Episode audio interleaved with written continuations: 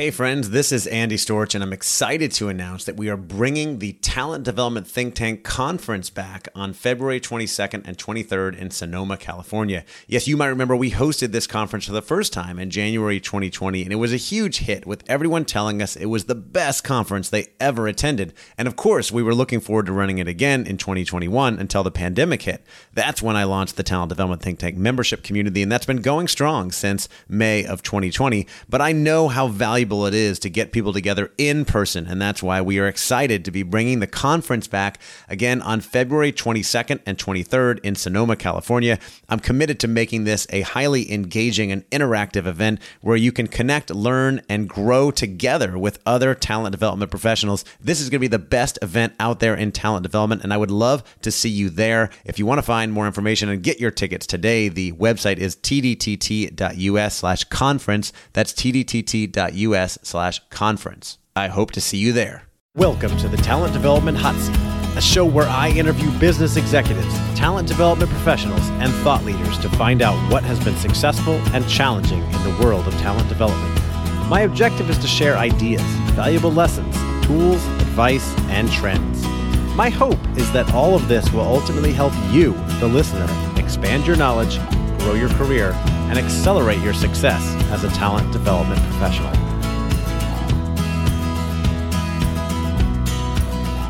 Welcome back to the Talent Development Hot Seat. I am your host, Andy Storch, and I am excited that you are joining me today for an interview with my new friend, Jennifer Paylor. And Jennifer is a visionary and bold people engineer and leader offering proven expertise driving exponential growth and organizational transformation through effective people development, employee and customer engagement, leadership coaching, management consulting, and strategic initiatives. Currently, Jennifer works in executive development at IBM, which has 350,000 employees across the globe. And she is working on a book on leadership to be published sometime in 2020. So, coming soon. Jennifer, welcome to the Talent Development Hot Seat. Thank you, Andy. Nice to be here. Yeah, so great to have you on. We were connected by uh, Whitney Johnson, whom I interviewed a little while back. And of course, she had some great things to say about you and the work that you've been doing both at IBM and on your own. And I'm eager to dig into some of that stuff. I know you're big on uh, applying creativity to leadership development, and you have a motto about touching lives. And I definitely want to get into that as well. But before we do, maybe you could start by sharing a little bit of your background and how you got to where you are today. Well, thank you, Andy. I'm an artist by talent, by nature, um, by skill.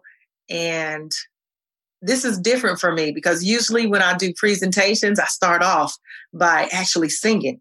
And I'll sing something, I'll say, hmm.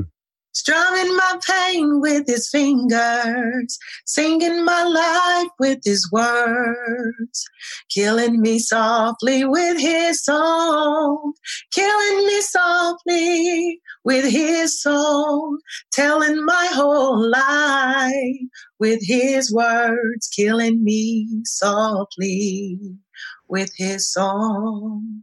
So that's how I actually started. I started off as a singer, songwriter when I was a young girl and I used to direct choirs. And then at some point in my life around 12, I said, Hi, world, this singing thing is cool. But I've always loved math and science. So I had this dream of either being a singer, an engineer, or an architect, because I'm an artist. And I started working with producers and I started writing, I started developing songs, and I started a group called Structure. And then when I got became a teenager, I was pretty good in math and science, and I was doing a lot of engineering things in high school and I had an opportunity when I was 19 to sign a record deal with Sony or to join IBM as a video game developer. Wow. And at, at the time, I had I had worked with so many artists and producers. I'd worked with uh, 50 Cent. I worked with um, DMX. I mean, just some of the older names that you might know, but they're very talented people. But Wyclef Jean, even my record deal would have been working with believe it or not, a guy named Swizz Beatz He was on the up and coming at the time, and now he's married to Alicia Keys. So I had a decision. Do I go in and continue my electrical engineering degree or do I take this singer record deal? So I took the IBM deal and it has been worth it. I have enjoyed it. And at this point in my career, I've done singing. I have been an engineer. I have been a consultant, a business transformation delivery consultant. Also, I did a pivot and now I'm doing leadership development and leadership coaching. So I think um, now, as a people engineer, that's what my role is today. I have the opportunity to architect so many different things using creativity. So I take pieces of math and science and philosophy and music and art and I pull them together to help leaders become better at what they do and try to impact lives across the company and in the world. So that's how I became this people engineer through art. Wow, what an interesting story. And I'm sure there's a lot more to it. But first of all, I want to say I've done over 200 interviews between my two podcasts, and I don't think anyone has done any singing on the podcast yet. And your voice is beautiful. So you are a great first one for that. So thank you for sharing that with us. And second of all, I'm just thinking how many people have had to decide between a record deal or becoming an engineer at IBM? It just seems like two very different worlds. You know, the artist is the person that's not really into math or science and, and vice versa. So you're very unique in that. And how did you how did you approach that decision? Because that was a very pivotal moment for your life. So at that moment if i just take my mind back i remember the hard work that it took to get there and the relationships and all the people that helped me grow as an artist. And i remember the dream i remember standing in the office on sony in sony and i sang a song by celine dion I think it was the Titanic song or I'll Be Waiting for You, but I sang that song and they put the deal right in front of me at the time. And I remember them saying, We want you to be this other image. Like you're very pretty, you you know, I was young. And they said, We want you to be the R&B little Kim. At that moment, that wasn't a vision I had for my life. I liked music and things of that, but I, I didn't it was at the moment where I said, no, I know who I am. And that's the first thing leaders have to do is realize who are you as a person, as a leader. At that moment, that was how I made the decision. I had a very clear vision of my identity and it didn't fit with the identity. I mean, maybe I could have been wrong at the time, but that's how I made my decision. It didn't align with my vision and who I believed that I was.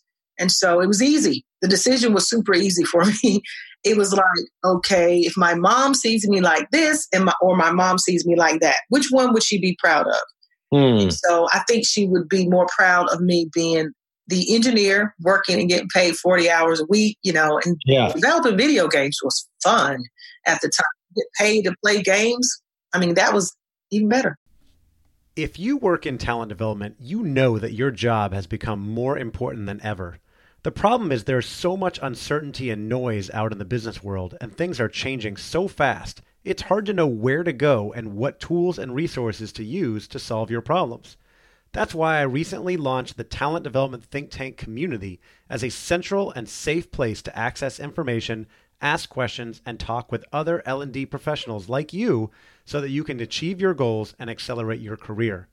Join today to get instant access to our online platform and community of ambitious, helpful talent development professionals who understand your world and can help you solve your problems. Right now, I'm offering 25% off the subscription price to podcast listeners. Just go to talentdevelopmentthinktank.com and use code HOTSEAT for 25% off. That's talentdevelopmentthinktank.com and use code HOTSEAT. Thanks, and on to the episode. Well, there's two things you said there that I, I, think are interesting. And one is really important, which is that you tapped into what your vision for your life and your purpose and where you wanted to go. And that made the decision so much easier. And I know other people who have done that. And I know there's a lot of people out there who face with these decisions. They don't know what to do because they don't have a clear vision for where they want to go. When you have a clear vision and you have clear values, that is, what are the things that you value? And it's different for everybody, and there are no right or wrong answers then decisions become so much easier when something comes to you and you can say, does this fit in? to my vision. I had one of these recently, some an opportunity that came my way, and I checked in with a coach I have yesterday. And she said, "Well, how does this align with your future vision where you want to go?" And I said, "It doesn't."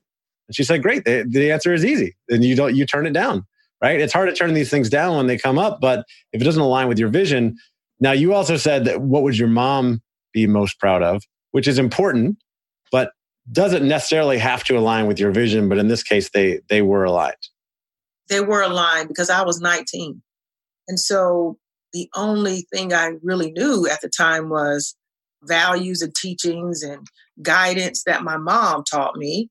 And I also knew guidance and principles and teachings that these other giants in the industry taught me. People like, like I said, were a lot of celebrities that I was around, a lot of them. And I don't want to call the names because I'm not name dropping. I don't even like that.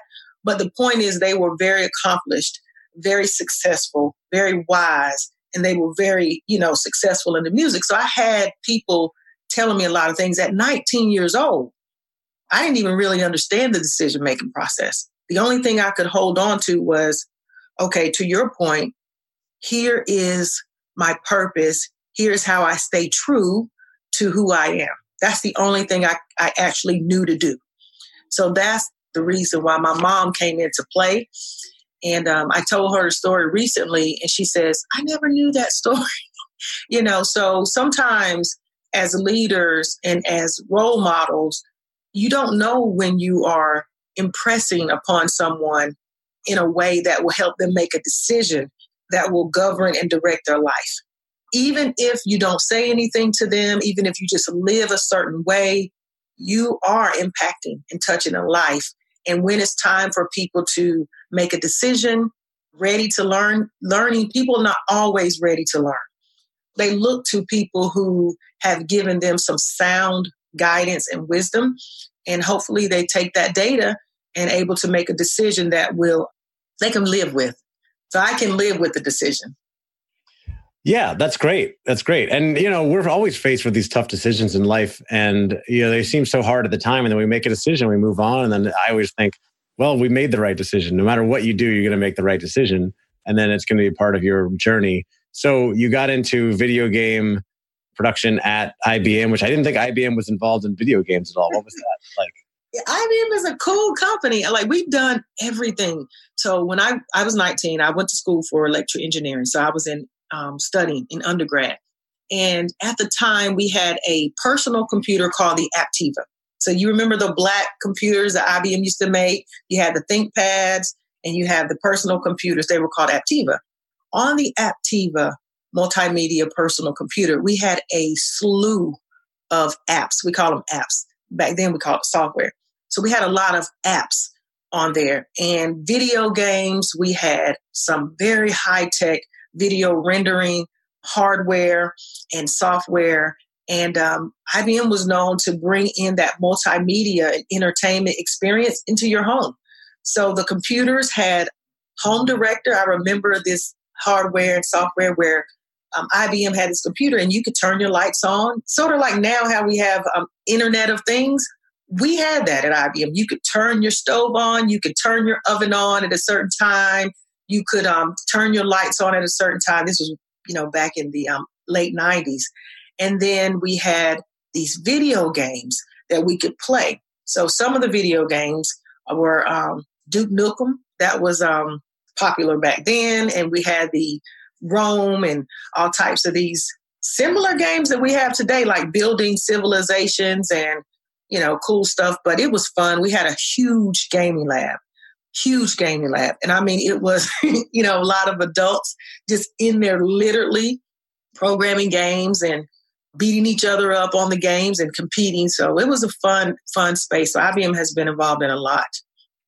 Yeah, no kidding. I had no idea that they were doing all that stuff and uh, really fun things. So, how did you move from? Obviously, you, you've been there for a few years. How did you move from engineering into the space that you're in now, getting into coaching and executive education and that sort of stuff. It's a big shift. Yeah, halfway through my career, I was a total, they call it geek. I don't know what it means, but they called it geek. I was a total um, lab person. Like I stayed in the lab for 10 years, literally programming, designing, and I would go around the world at different countries and different places where we had to bring up different manufacturing sites across the world. And one of the things that fascinated me about systems, about processes, and engineering was you know, we can design in a very simple context. Back then it was simple. Now things are more complex. So the technology was designed to last forever. You know, it wasn't as fast paced. But one thing that really fascinated me was I thought about, it. I said, I can program this, I can design this, and it would last for a very long time. But the interactions from people, the way people were thinking about it, how do you interact with the system, it fascinated me. So the person was a component in the system that you can't control. There were controlled objects you can create. There's hardware that you can design that would be stable. But the person introduced another component in that system that fascinated me. So I thought about how people operate in the system. And I love the way that people thought and the things they came up with. And it was just beautiful. So I wanted to work more with people. I wanted to really start training people, consulting, just learning from people. And I spent a lot of time developing engineers and other people who were coming up in the company. And I said, I want to do external people now. And I want to go outside of IBM. So I got into business transformation consulting, helping our external clients in IBM transform their business using creativity and art and some of the skills that I had developed over time and transferred. And then I said, okay, I think I'm ready to leave engineering. You know, after about 10 years. 10 years in engineering back then is a long time. And I wanted to take that leap and just sort of pivot. And I went back to school and I um, studied leadership development and I fell in love with the method and the practice. I just fell in love with how you develop leaders and then I went back to school and got certified in business, executive business coaching. So that's how I moved into the area and I started branding myself, putting myself out there for, um, you know, this type of work. And I got an opportunity to build a talent development group inside of one of the businesses at IBM. And I remember talking to the director and I said, you know, I went back to school and I really want to do more of this people thing. Yeah. And so whenever you have an opportunity in your group to build up something for people, let me know. A year later, he walked up to my desk and he said, this was a long time ago, but he walked up to my desk and he said, Jennifer, we are going to bring on this group called the Millennials. and um, he says, I think you're like an older millennial. We're not quite sure, but you know, you're right on the line. So I think you're like a millennial. And I said, okay, I think I may be a Gen X, but hey, whatever you want to call it. So he says, can you build up a talent development team? I said, from the ground up? He says, yeah, you're an engineer, you're an architect, you're a builder, right? I said, yeah. I said, but I need some help. And so he brought in a um, leader who had been at IBM for about 30 years, super genius, creative person. And together, he and I literally constructed this talent development team for a large, tens of thousands of uh, employees. And it was the rest is history. Now I've, you know, developed a lot of skills, having fun. I moved into corporate leadership development. It's not a, I wish I could say that I strategically planned it, but it's, it's not about strategy. It was more about passion and being creative and taking a chance on what I believed in. And good things happen um, when you are in tune with who you are. Yep.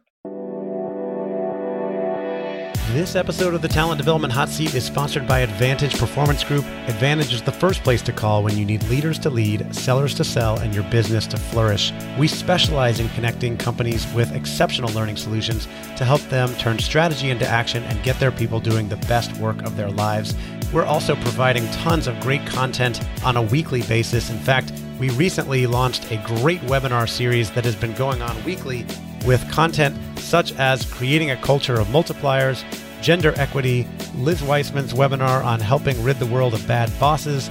We have a new webinar from Brent Snow on decision making.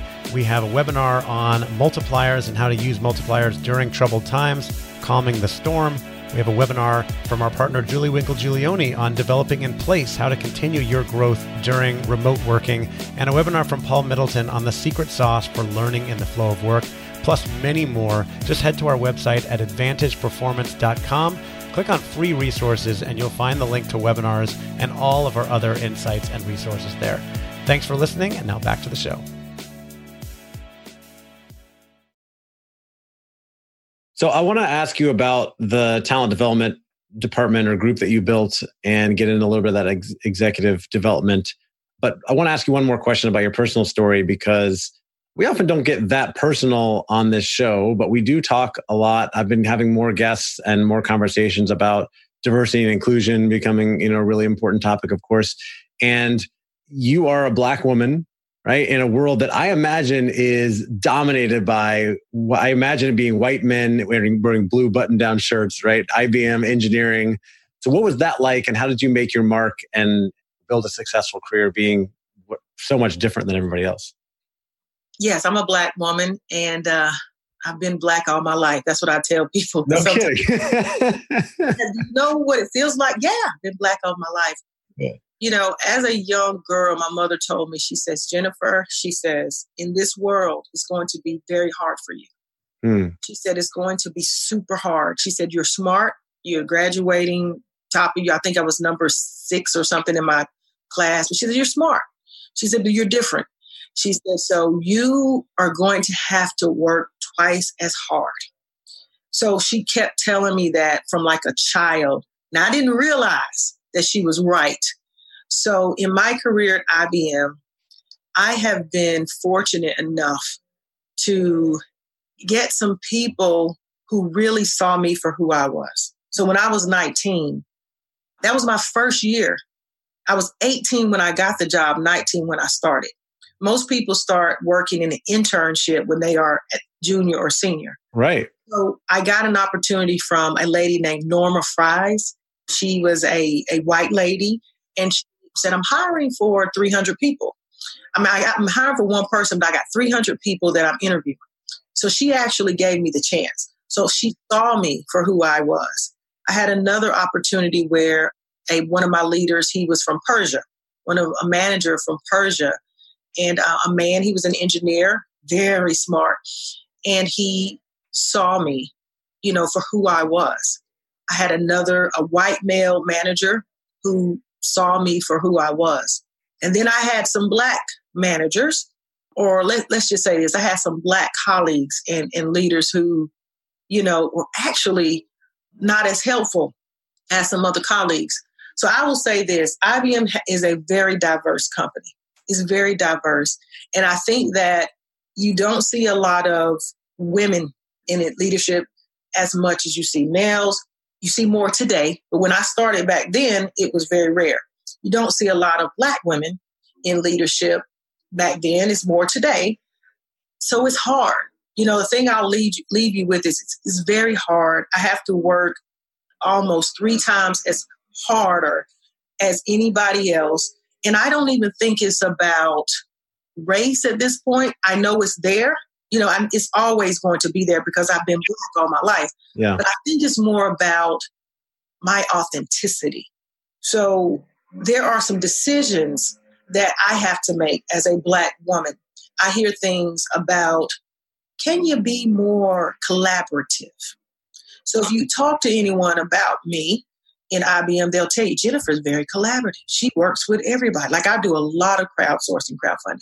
So it's at the face value, I'm a collaborative person.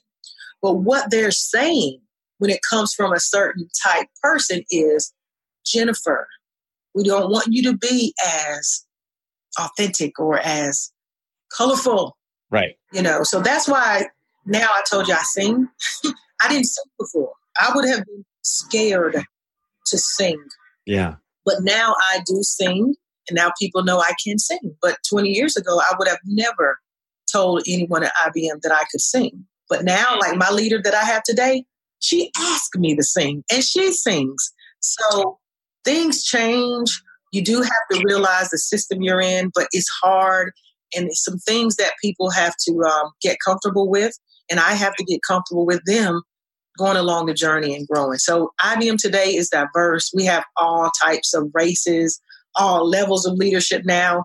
Um, and I've seen that growth over the last 22 years. So I appreciate the opportunities that I have gotten just by being who I am at IBM.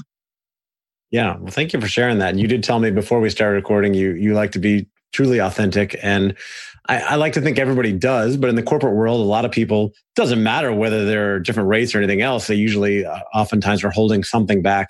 And I'm definitely seeing a movement uh, where companies are saying we want people to be able to bring their whole selves to work and be authentic. And I think that's part of the inclusion part of diversity and inclusion, right? Is that we all have different backgrounds and stories and points of view and experience. And we want people to be able to, to be themselves. I guess to a certain extent, some things can be distracting, but for the most part, you know, if, if you like to sing, sing. If you like to dance, dance. I dance in meetings. you know, it's being willing to put yourself out there, right? And be your whole self. So that's great. And and then you mentioned you had that opportunity to build that that talent development group. I have a lot of listeners who are building talent development groups that people have reached out to me. Most of them are much smaller companies, right? They're building things from scratch, may not quite have the resources that IBM does or had. But what were a couple keys to your success there in building a successful talent development group from scratch? One thing is listening to like mentors and listening to what the problems are in the business. So, really listening to what is the business challenge? There's a reason why you want to build a talent development team or group. It's a reason. It's, I mean, it's not the, obvious reason is not what I'm talking about, but there's a business reason why you had to do this. So I say number one is always align it to a business challenge. What is it there to do to serve the business? The other thing that I think that is important is soliciting help. Like I said, it was one person, and then I had to, we did it together, but soliciting help from the people. What I mean with people, the people that you're developing, the talent. So, one of the things that I did was I never developed talent development in a box. You can't just put talent development on a person. You have to engage the people, involve them, because behaviors are very hard to change. Learning is not just knowledge transfer, learning is transformational. So you have to involve the people as your clients. These people that you're developing are your clients. And then the third thing that I always say is be very creative. Be creative. There are a lot of things that um, when I started, people said we have different training classes across the company that we are doing and people are consuming but be creative. Um, do one thing. I used to say, I'm going to clean the closet. People say, What is that? And so looking at all of the different training activities and offerings and programs that might exist across the enterprise and how are people consuming them. Sometimes it's a lot of stuff, but people are not even consuming it. So I clean the closet. I will go in to my closet, into the you know, offering or portfolio and say, okay, we're not using that, we're not using it, we're not using it, throw it out. And the only thing we need is five outfits. Let's wear these five outfits very well and just go really deep on it. And um, that has really been helpful because it, it's not simple, but it simplifies your um, your strategy, and um, you actually get to wear those outfits instead of them just hanging in the closet. So that's one of the things I, I call it cleaning out that closet. Yeah, you were you were doing that before uh, this whole movement started by Marie Kondo, right? With the, the art of tidying up, everybody's throwing stuff out these days, uh, at least in their literal closets, but you're doing it in the figurative closet there, and, and streamlining and simplifying. You mentioned creativity, and I know this is a big thing for you. You started out as an artist, and you're still bringing that to what you do at work. And when we talked, even before we started recording, you talked about how you like to bring creativity to leadership and really use that in leadership. So I'm wondering Tell me more about that approach. Why do you think creativity is so important in leadership? It's not something that I hear that often being linked together. Creativity is a skill that you can learn, and creativity helps people see things in a different way. There's what we call, I don't know if you've heard of David Snowden. I'm going to give him credit because I really love his model, but David Snowden has this Cynefin framework, and there are four different areas um, in this framework. And um, one of them is complexity and one of them is complex. So the idea is right now we are in this most of the time we're in this complexity type um, system. And leaders are trying to navigate complexity. And many leaders believe it or not they underestimate how difficult it is to navigate complexity.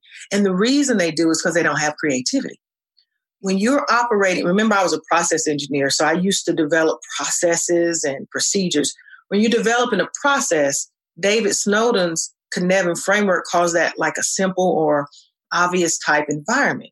You have a cause and effect of something that happens the same way every time. So you can solve for it. You can say, okay, if this happens, here's the process I'm putting in place. Here's the rule I'm putting in place. And you kind of capture it.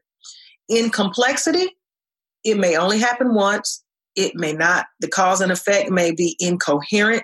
So the only thing you really have is the creativity skill where you can create something that you've never done or that somebody else has done and you're applying it in a different way. So, for example, let's take this, uh, you can't see it, but let's take lip gloss, for example. Okay. Well, there's a process for putting on lip gloss, right?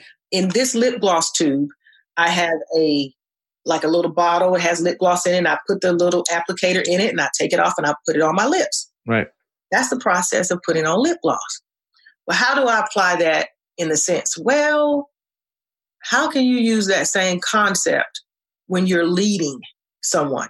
All right, so let's think about it. I'm at work, I'm a leader, and you know what? I have an employee who's not engaged. So this employee is not engaged. Why? Maybe they need some lip gloss. You know, maybe there's something going on. Why do we need lip gloss? Well, it helps you shine it's glossy, it helps you shine. So, what can we do in employee engagement to help someone actually shine? Give them some lip gloss. So, what does that mean in the workplace? Well, you apply it every day or you apply it weekly. So, how about as a leader? How about offering some lip gloss to some people who may need to shine that normally don't wear lip gloss?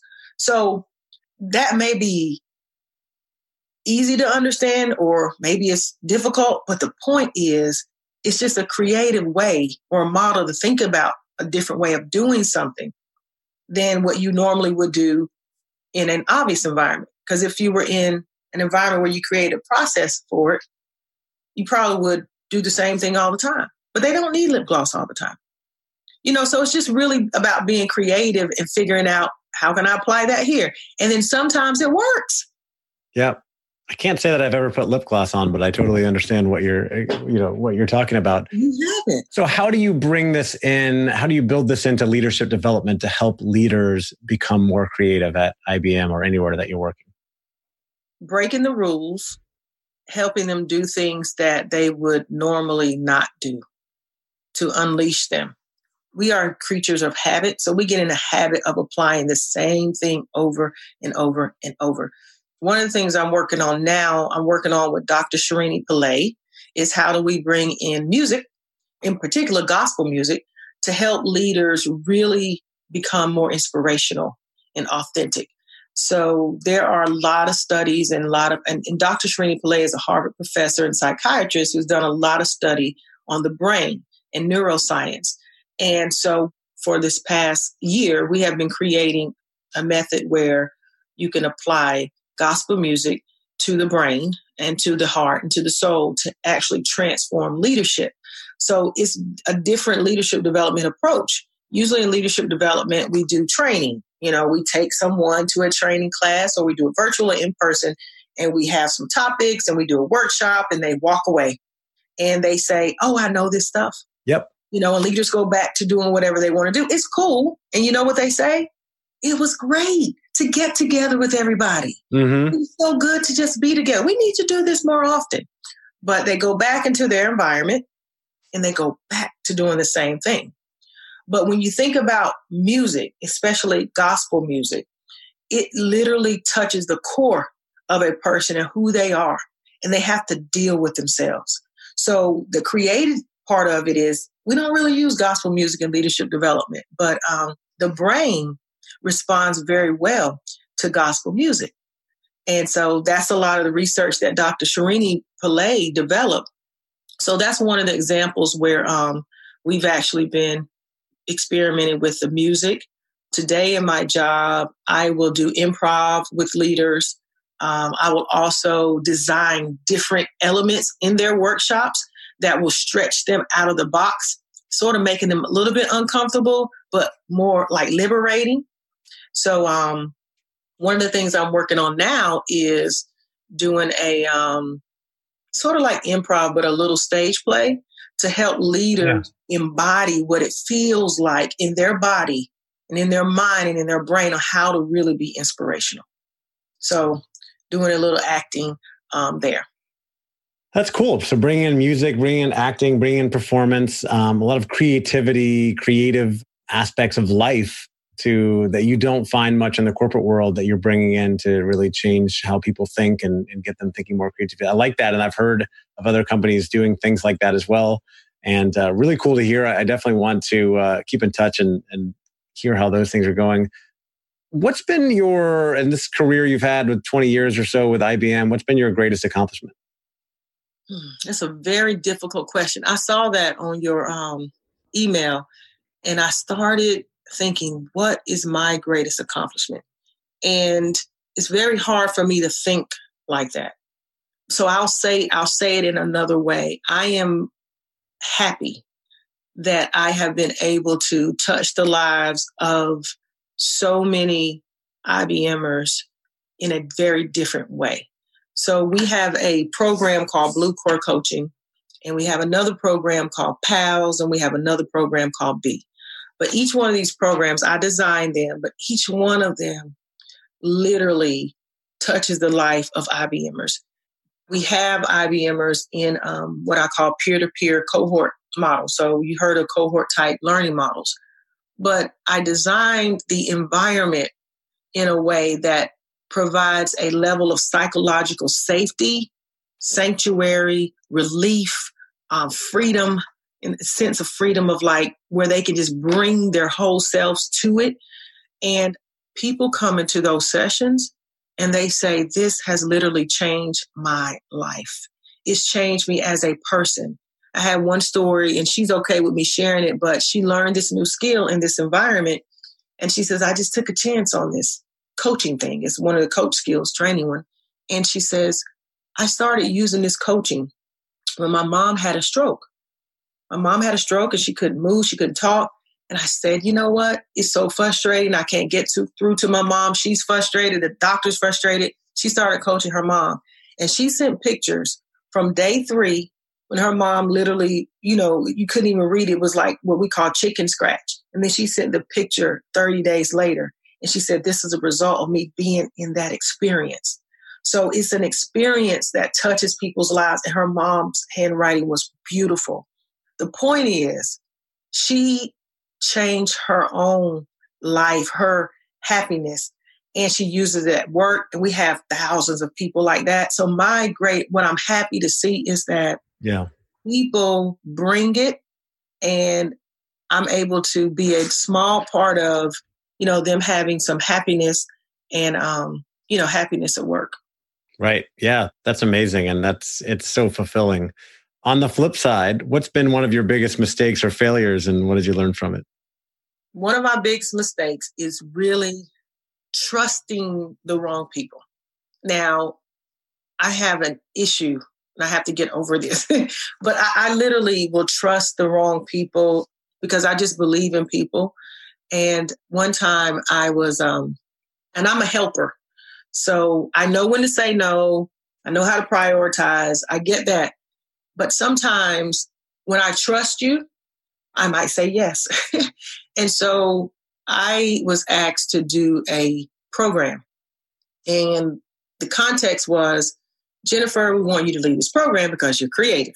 So here's the hey, you're creative. We need innovation, so forth and so on. You could do it. Everything you do is innovative. I'm like, okay, okay. But the person who used to lead it is leaving in three days so we really need you to do it. I said, let me think on it. You know, something told me, don't say, you know, you don't always say yes. Let me think on it over the weekend. I want to help you because I trust you and I really, really like you. So everything in me was saying, don't do that. Don't do it. Looked at the pros and cons, evaluated, don't do it, don't do it. So I ended up doing it. And believe it or not, the program worked out well. The innovation of the program worked out well. It was actually one of the highest NPS scores that had ever happened in the program in 10 years. But the part that was a failure was the relationships. actually, I'm big on relationships, but the relationships afterward were torn apart because the people that I trusted, mm-hmm. you know, told me some things that were not really accurate. So now the relationships of a few people that were involved were bad. And I don't I don't like having bad relationships. So that's one of my biggest failures is those relationships of people that I trusted and really, really liked are just torn apart. So yeah, we'll see how that goes. I hear you. I can I can totally relate. I think we're both people, people, people pleasers, trusting people. I I, I like and trust everybody. Everybody's my friend. So those things really hurt. They sting. Yeah. Is there any trends that you're following in talent development? You think you're changing the way people work or do things? So the trend that I'm seeing is like the AI, artificial intelligence, and um, blockchain. And if you think about what HR is doing and what we're doing with cognitive, we're a cognitive company, but like chatbots and HR, um, how does AI play out in the work of the future? So to me, it's cool. I've never been afraid of technology. I'm a, I love it. Like I'm a geek. That's what I love to do. I think the trend is people are racing to figure out how to make it tangible. There's this um, capability now with um, blockchain AI. It's just it's, it's a capability, and now people are trying to figure out how to make it tangible. And so people are doing a lot of chatbots to do um, internal operations, and even we have some cool um, cognitive technology around compensation and, and employee engagement and recruiting in IBM. So we can truly um, do some amazing things around that. So that's one of the trends that I'm um, I'm seeing, and I think it's it's literally at the very beginning for the industry. Even though we've in IBM and a lot of other companies, you know, they've been, we've been living with is a normal part of our day, but I see a lot of external companies to IBM are really trying to figure out how do they integrate that into their operations and their workforce transformation. Yeah, and IBM, I imagine, is the forefront of that, and a lot of companies trying to figure that out. Okay, so that's new school technology. Um, the other question is uh, Do you have a book or perhaps a TED talk that you highly recommend or has made a big impact on you? I have a lot of books. I'll give you two. Okay. I have it right here. The first one is the Bible. That has a lot of impact on me. Like I filter everything through that. I can't I look at it and, and I read it and it's just like it's a good it, it governs everything I do. So it's very rich and um, it's timeless. So it, it, hasn't gone out of style and it, it serves me well. But another book that I really, really like, I have it right here. It's called Driven to Distraction at Work. I don't know if you've heard it, but it's by um, Dr. Edward Hallowell. It is a very good book and it says how to focus and be more productive. So, one of the things about the new workforce and the modern workforce is um, everything is just so ad hoc. There's a lot of distractions everywhere. So, uh, if you think about the decisions that we made 20 years ago and the things that we did 20 years ago, we still have to do them today, but there are more distractions to contend with. And yep. he does a great job really spelling this out. And he talks about um, ADT, attention deficit trait. And with the attention deficit trait, everybody could have this. And it only occurs when you're in a distracted environment. And the way you get rid of it is pull yourself out of the environment. So I recommend this book to everybody who lives their life in their inbox. I don't live my life in my inbox. I don't live my life on instant messages. But this book right here is um, Driven to Distraction at Work. Mm, I live my life on social media, so I'll probably have to check that out. Yeah. uh, last question, Jennifer, for anybody listening who's looking for a way to uh, accelerate their career and reach new heights in talent development, what's one more piece of advice you would give? Connect with people. Connect with people. Don't just stay inside of the walls of your corporation. To your point, social media, get out on social media. Just do it. Don't worry about what you have and what you don't have. Just do it the more people you connect with, the more progress you're going to make. And you can give to them and you can learn from them. And um, I think the connector type mindset is really what's going to help you grow and stretch yourself. Because you know what? This is what I believe. I'm not the smartest person in the world. So I would rather just connect with people and just, yeah. just learn, and I can learn from you and so forth. You speak in my language. I love connecting with people, connecting other people, connecting with really great people like you and helping other people connect. And that's why I'm hosting my first conference later this year, the Talent Development Think Tank in November, November 6th and 7th in Sonoma, California. It's going to be all about bringing people in talent development to come together, to connect, to learn, to grow together. And people can find tickets for that at talentdevelopmentthinktank.com. Jennifer, we'll have to talk about finding a way to get you there. Um, for anybody listening who might want to get in contact with you to connect with you, where's the best place for them to do that? LinkedIn. I am there. Jennifer Paylor. You'll see touching lives on my profile. That means you got the right Jennifer Paylor. Love it. Touching lives. I think you and I are connected and I'm on LinkedIn every day. So if you're listening and you're not connected with me, make sure you connect with Jennifer and me on LinkedIn. We'd love to hear from you. And Jennifer, thank you again for coming on to share some of your story, your experience, your wisdom. I really appreciate it. And I know our listeners do as well. So thank you again for coming on the Talent Development Hot Seat. Thank you, Andy, and great work that you're doing in the world. Oh, thank you. Take care. If you're looking for a place to connect with colleagues and peers from your industry and find out what other people in talent development are working on, you need to check out the brand new Talent Development Think Tank membership community.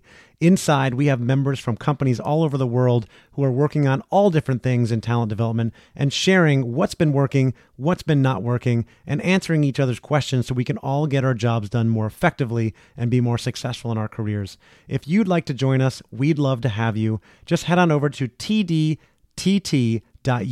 slash community and you can use code HOTSEAT for 25% off your subscription. That's tdtt.us slash community and use code HOTSEAT for a limited time for 25% off your subscription. If you have any questions, reach out to me and let me know, and we'll see you there.